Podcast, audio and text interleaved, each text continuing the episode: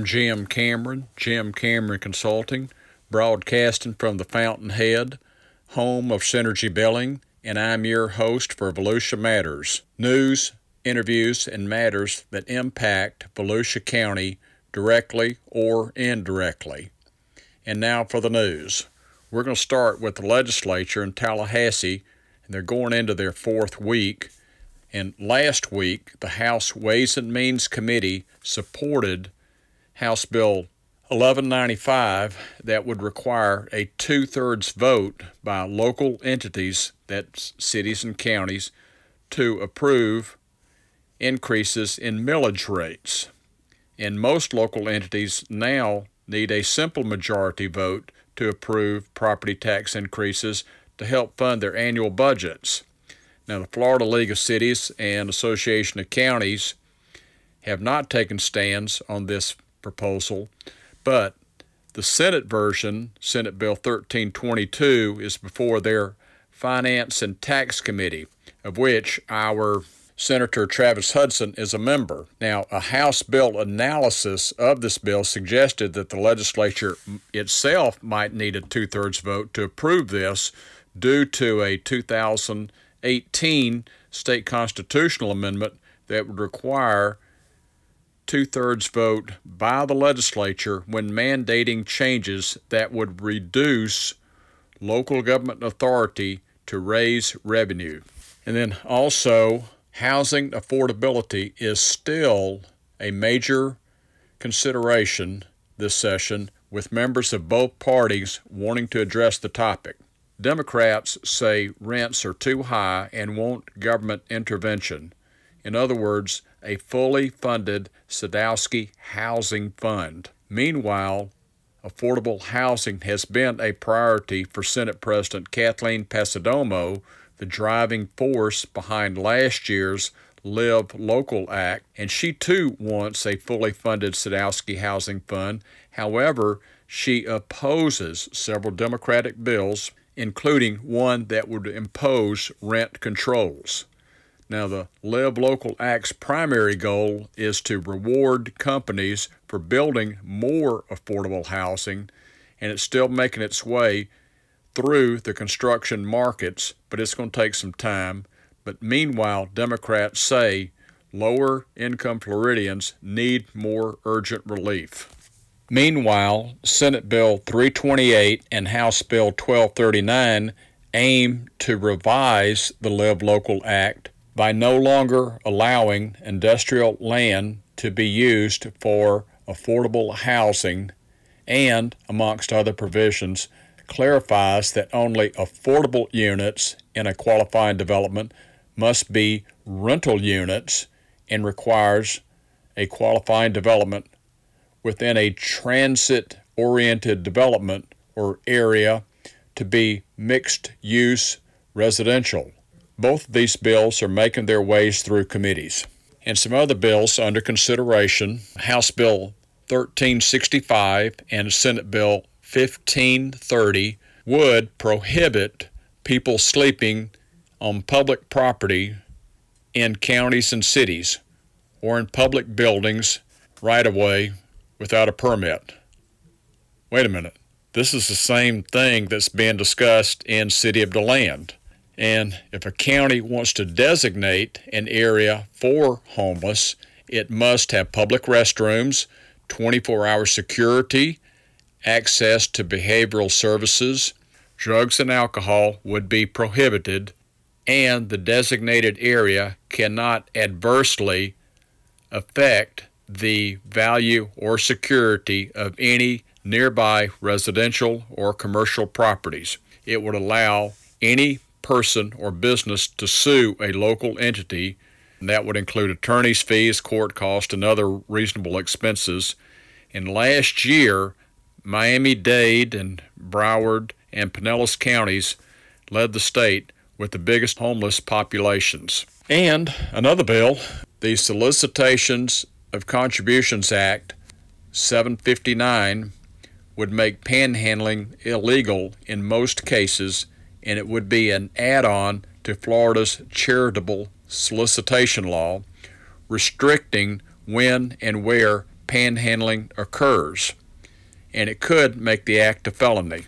Next item Governor DeSantis expects the state Supreme Court to approve putting the recreational marijuana constitutional amendment on the November ballot. If approved, the initiative would legalize recreational marijuana for adults 21 years old or older and allow individuals to possess up to three ounces of marijuana. Now, in Florida, constitutional amendments require a 60% supermajority approval to pass. Meanwhile, Attorney General Ashley Moody's office and the Florida Chamber of Commerce contend that the amendment is misleading and fails to address the single subject matter as required by state law. The Florida Supreme Court has until April the 1st to decide whether or not the proposal should go to the voters. Next item on their February 7th agenda, Daytona Beach City Commission will decide changes to their Charter Review Commission process. The Commission is looking into the timing on when seven Charter Review Commission members must be selected and the number of required town hall meetings to be held. Now, as we've discussed before, that it appears that the county will have no charter amendments on the November ballot, but it's likely that Daytona Beach and other cities will have charter amendments on the November ballot. Next item January 9th, Daytona Beach Shores City Commission appointed two city commissioners to take the vacancies for two commissioners that resigned last month. But uh, for seat two, they appointed former police chief Stephen Dembinski for seat two and local realtor Mark Card for seat three. Both terms will be for 10 months. And on the other side of the county, Orange City had two resignations last month. So on February 5th, they will interview potential appointees for City Council February the 5th in a special meeting, of which they will then come back and decide on those appointees at their February 13th City Council meeting. Next item Volusia County school graduation rate for 2022 23 rises to 91.6%. Yay! That's 3.6% above the state average of 88%. In addition, all 10 high schools in Volusia saw increased graduation rates. Deltona had the highest graduation rate at 99.7%. Pine Ridge High School graduation rate rose 10%, and Volusia schools rank in the top 10 districts in the state for 2022 23 graduation rates and second among the 11 Central Florida districts. And Volusia schools had the highest graduation rate increase at 2.7% among Central Florida schools. Next item Volusia County School District and Volusia United Educators reached an agreement to include school counselors and speech and language clinicians under the stipends provided to school psychologists. This agreement would be retroactive to July 1st, 2023. Next item January 24th, DeBary City leaders hosted a groundbreaking ceremony for their two phase Main Street project. Now, phase one would include 290 townhomes and 36 live work units. Phase two would include retail spaces, restaurants, and shops. and construction is set to begin later this year, with phase one being expected to be completed in 2025. Now, the project will be within walking distance of the Sunrail station. Now, I'm going to say back in the day when I was working on Sunrail, this was the type economic development project that was all along envisioned. And residential units whereby someone could live in DeBary and then commute to Orlando elsewhere. City manager Carmen Rosamonda said the downtown area's current value at maybe 400 million or so in 3 to 5 years will be almost a billion dollars. Excited to hear this.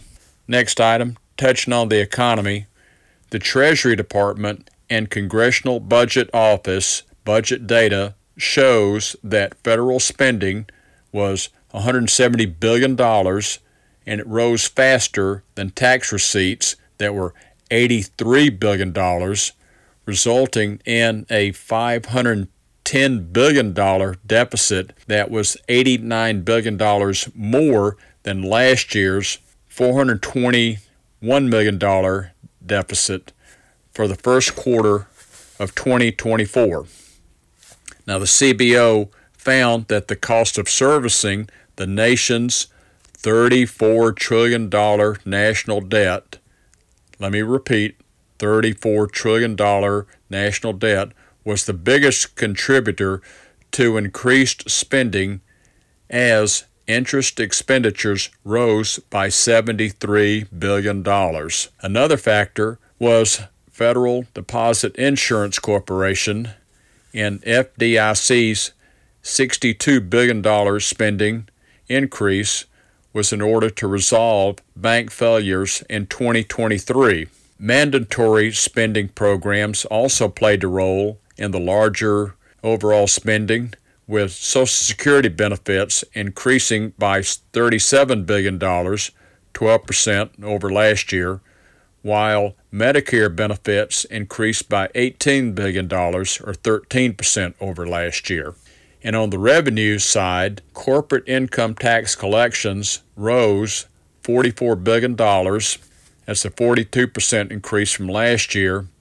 And the federal income payroll collections rose by $42 billion, 5% over last year. Now, this comes after the federal government saw a $3.1 trillion shortfall in fiscal year 2020, a $2.7 trillion shortfall in fiscal year 2021 due to the surge of federal spending linked to COVID-19 pandemic and the Office of Management and Budget estimates a $1.8 trillion deficit this year. Now, going back to local matters, January 24th, 25th, Volusia Flagler Coalition for the Homeless held their 24 hour point in time count from 12 noon to 12 noon. Now, during this time, volunteers they go out into the areas frequented by homeless individuals in order to interview them. The information from these interviews is sent to Housing and Urban Development, HUD, in Washington in order to bring federal dollars back to Daytona and Volusia. Now, I think this is my 17th year in doing these sort of interviews, and you can hear a lot of different situations on how individuals became homeless.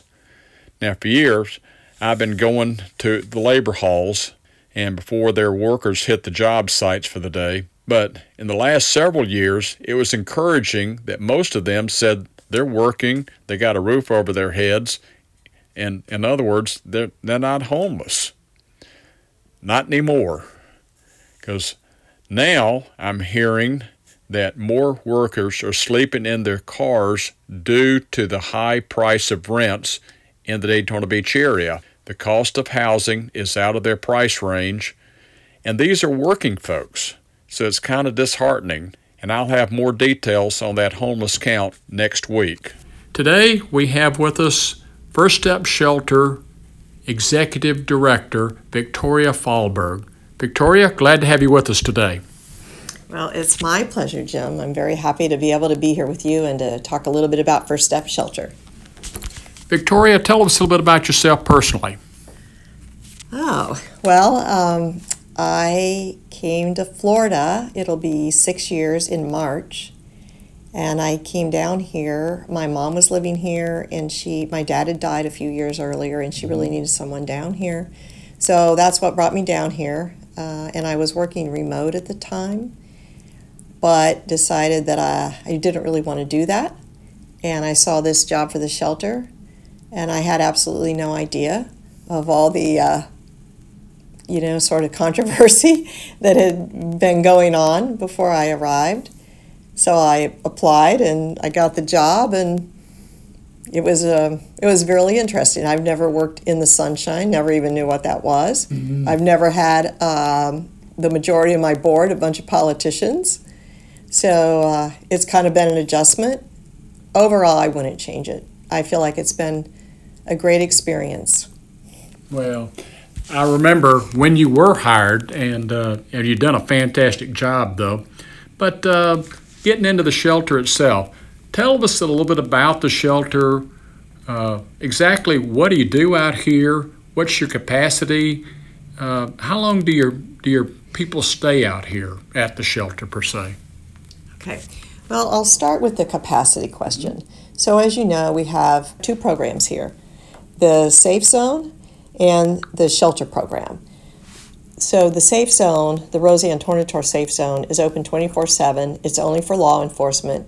It's their ability that if someone is um, not obeying a minor ordinance violation, such as loitering or sleeping in a park after dark or something like that, they have the option of taking the person to the safe zone and they have to the there's an agreement called the Pottinger agreement which would require them to ask them first if they want to come to the shelter. If somebody wouldn't want to come to the shelter, then they have an option of the arrest. And so the safe zone is a tool for law enforcement.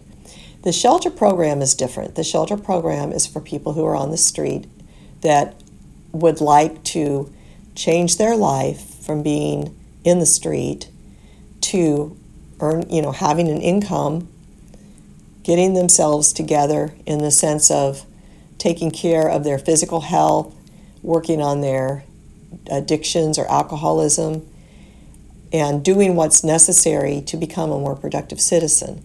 And so when they come into our shelter program, they have, you know, we have rules and they have to agree that this is what they want is they want to go through our program address the needs in their life um, get an income, and then move into housing. And with the income part, many people who come here are disabled or elderly. And so, in those cases, if they can't work, what we do is we apply for Social Security or disability. Um, so, because you can't move into housing if you don't have income to pay for rent. And so that's how our program works. And in terms of how long people are here, I would have to say it depends. So, people who come in who really do want to change their life, they're here longer than people who come in who maybe are willing to see what it's like, but then feel confined or maybe don't want to go to work or find that it's really hard for them to stop doing drugs or alcohol. So, those people might leave in a week or two weeks, a month. Uh, whereas the people who stay, it can, if they need Social Security and we have to apply for it, it can take, you know, we've had cases where it takes more than a year. So we don't want to keep people here that long, but we would never put them back on the street if they're doing everything we've asked them to do because our goal is to reduce homelessness and it's counterproductive to take somebody who's working hard and just stick them back on the street because of an ar- arbitrary time frame. So, you know, that's that's uh, how we work, and that's the, the the time frame issue. What is your? I'd say your. What is your average? You would say for the most oh, part. Right. average client. Our our average daily daily capacity Yes. is about 65 to 70 people per day. Okay. And we would be able to make space for more men. We do not have space for more women because of the way the dorms were constructed. But we have not had the need to, um, for example, hire more staff that would be required because it's pretty consistent on a daily basis that that's what our census is. So, um, in terms of what people are like, are you talking about characteristics? Their, what people are like, their characteristics? Yeah. So I would say the majority of people who come here are over the age of 50. So it's an older population of people. Now, we do get younger people. The cutoff is age 18. We won't take anybody under the age of 18. And people, we so we don't ha- ever have children here. So we are not a family shelter. If uh, there's a couple here, partners, they're more than welcome to come, but there's a men's dorm and a women's dorm, and that's where they sleep. So we can accommodate couples, but not in their own space. Um, so they're elderly. We have more and more people coming in. So, for example, today we had two elderly women come in. They were both over the age of 70, 171 and 176. And one of them had been living with her sister, and the sister just got fed up and threw her out. And the woman had no resources. She has Social Security, but immediately she didn't know where to go, where to stay. So she's here. And the other woman um, is a situation where the rent went up and she couldn't afford it anymore. So she found herself on the street. And that's one thing we have been finding more and more frequently that because landlords can get more rent or they can even sell at a much higher price, we have more landlords making the rent very hard for people on fixed incomes to keep paying. And also the situation of um, if they decide that they want to sell their property, because now it's a lot, it's va- very valuable. You know, even if it's not that nice, they're getting a lot more money for it. So we're having more and more elderly people on fixed income coming into the shelter. Uh, but we also have a lot of people that come in here that have severe mental illness and who have uh, drug addictions, who have um, alcoholism, and most of the people who come in here have uh, physical conditions. So we have chronic problems like diabetes, hypertension, seizure disorder. We also have people who have chronic kidney, liver, or heart failure. We have had people in here with MS and cancer and HIV. But because these people, many of them, have been on and off the street for a long period of time, because that when they do live on the street, they're not taking good care of themselves. They're undernourished, and if they're doing drugs and alcohol, that also takes a toll on their body. Most people here smoke, so there's that toll as well. So people, when they come in, are usually pretty sick. And um, we're very fortunate. We have a health unit here in the shelter, Yeah. and we have a nurse. And this is funded by Advent in Halifax, Good. and it has been really the you know a great asset to our homeless shelter because we have so many people that need medical attention. Well, So, how is First Step Shelter funded? Who were your member cities, so to speak? So our member cities are Daytona Beach, Daytona Beach Shores, Holly Hill, Ormond Beach, Port Orange, and just last September, New Smyrna Beach became one of our partner cities. And also Volusia County also helps with funding. Um, and then in addition to our government partners, we have significant funding through grants as well as through private donations. okay. Okay. Well, Victoria, do you have any particular challenges or difficulties that you've had out here at the shelter per se? Well, as you might suspect, we have a challenging population to work with. And so it can be challenging just the day to day helping people work through some of their issues that they have. If you have been living sort of in an encampment or having a lot of instability in your life, if you haven't worked in a long time, sometimes people have sort of forgotten some basic socialization skills. We do have what we call the life skills course here, which is mandatory part of our program, but people can engage in challenging behaviors here. Um, you know, you have people who want to bring in drugs, and uh, it's challenging the health issues that we have here. So it's not uncommon that we have people that have seizure, seizures while they're here. And so, um, certainly, when the nurse is here, she can um, make help make decisions about who needs to call an you know who needs the ambulance.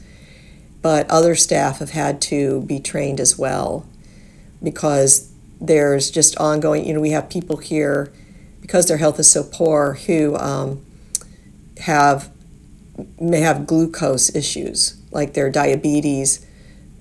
Readings with glucose can go way too high or too low, and that may need a medical intervention that's beyond our scope. Then we have issues with hypertension. You know, we have people who come into the nurse, or if she's not here, to someone else, you know, talking about feeling faint. And you take their blood pressure and you find that they need an ambulance. So there are a lot of challenges like that working here with our population. But over the years we've been open, the staff have been great at learning how to deal with those challenges adequately. Um, the, the main challenge, difficulty, that is definitely the hardest, I think, on everyone, but I can surely say for me, the challenges that um, keep me laying in bed awake all night is that there is no place available for people who need an assisted living or nursing home. Mm. Um, I have had people, we call it dumping. I have had people dumped here from Jacksonville, Ocala, um, Tampa, Orlando, from all around. What? yes. Um, what happens because there's no place to put people like this, they end up putting them in a taxi or an Uber, giving the driver our address, and then bringing them over here. Mm. In a like in a few weeks ago, in the span of one week, we had three situations like this, and it's a lot of times these people are incontinent. And so, just to say, a lot of people who come to First Step Shelter are incontinent. We have a supply of Depends here that people need, and we can we can generally deal with it. But that's people who are able to change their clothing, bathe themselves, and toilet themselves. But we get people dumped here who cannot do any of those things. Wow. Yeah. Jeez. So, my, what choice do I have? Um, and so, you know, generally what will happen, like I, I, I can't turn them away, but my staff rebel because they weren't hired to do that level of nursing care here. No one was. And mm. at night, I have two security people here. I don't even have enough staff here to take care of people like that. Mm. And um, so, what happens if I do bring these people in um, is that within a short period, like we will call DCF and they will, you know, they have a duty within a certain amount of time, days, not immediately, to come out and interview the person to see if this person is appropriate for some sort of um, help, service, housing that they might have that would be appropriate. But often, before the person even would get here from DCF, um, the person would have a, you know, some sort of medical emergency and go to the hospital. And um, then I, you know, the hospital understands. They're so awesome. I mean, they do know that we can't, we don't have the capacity to help these people. But I also know that then what does the hospital do? You know, it's like this is a is a situation, and it it tears me up. And uh, like I said, I've even thought of like putting a, you know, a an electronic gate out front because I, like I said, I can't sleep at night when this Yeah. happens. It, it's just really a bad situation. Mm. Um, and because the lack of resources, that's why I have people dumped here from all over Central Florida. And um, because I think they don't know what to do either. You know, it's just, yeah, that's a, that's, that's like really, really hard. Well, in closing, let me ask do y'all have some type of event coming up this weekend? Oh, I'm so glad you asked. um, yes, once a year, we started this last year. Uh, there's the Mayor's Gala. So, Mayor Derrick Henry of New of uh, Daytona Beach, he's the board of our chair of the board of our directors, and has been ever since this has existed as an organization. He was the chair when I was hired. So, last year, we decided that we were going to begin doing an annual event, which is pretty common practice for a nonprofit, and that Mayor Henry wanted it to be the Mayor's Gala. And so uh, we did it last year. It was just an amazing success. Uh, we had 428 people attend. yeah, nice event. We made around 250,000. That was our income was about 250,000 and we're doing the event again this year, which is actually this coming Saturday, February 3rd, at the Hilton Ocean Front. Uh, starts at 6 o'clock. This year, our theme is Old Hollywood Glamour, and we have great entertainment. I think it's going to be a lot of fun. I personally am really looking forward to it, and I, I would love to have people come. Can you still get tickets? Yes, we have tickets available until Wednesday. All you have to do is go to our website, www.firststepshelter.org, and you'll see on the front, on the homepage, where to get a ticket for the gala. Well, Victoria, we're sure glad to have you with us today. Thank you so much. Was my pleasure. And to finish up, look for a new podcast episode to be released next week. And the views expressed on this podcast may or may not necessarily express the opinions of Jim Cameron Consulting. And for more news, check out my newsletter, which is going to be emailed later this week. It's on Friday. And if you're not receiving it, call me at 566 2140 and my $1,000 guarantee still stands.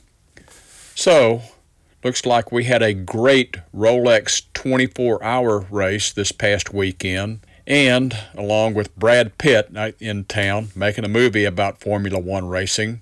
And looks like the crowds will be forthcoming in the next few weeks for the races leading up to Daytona 500. So I wish NASCAR the best for a successful and prosperous speed weeks. Now, this is Jim Cameron signing off, saying God bless and roll tide.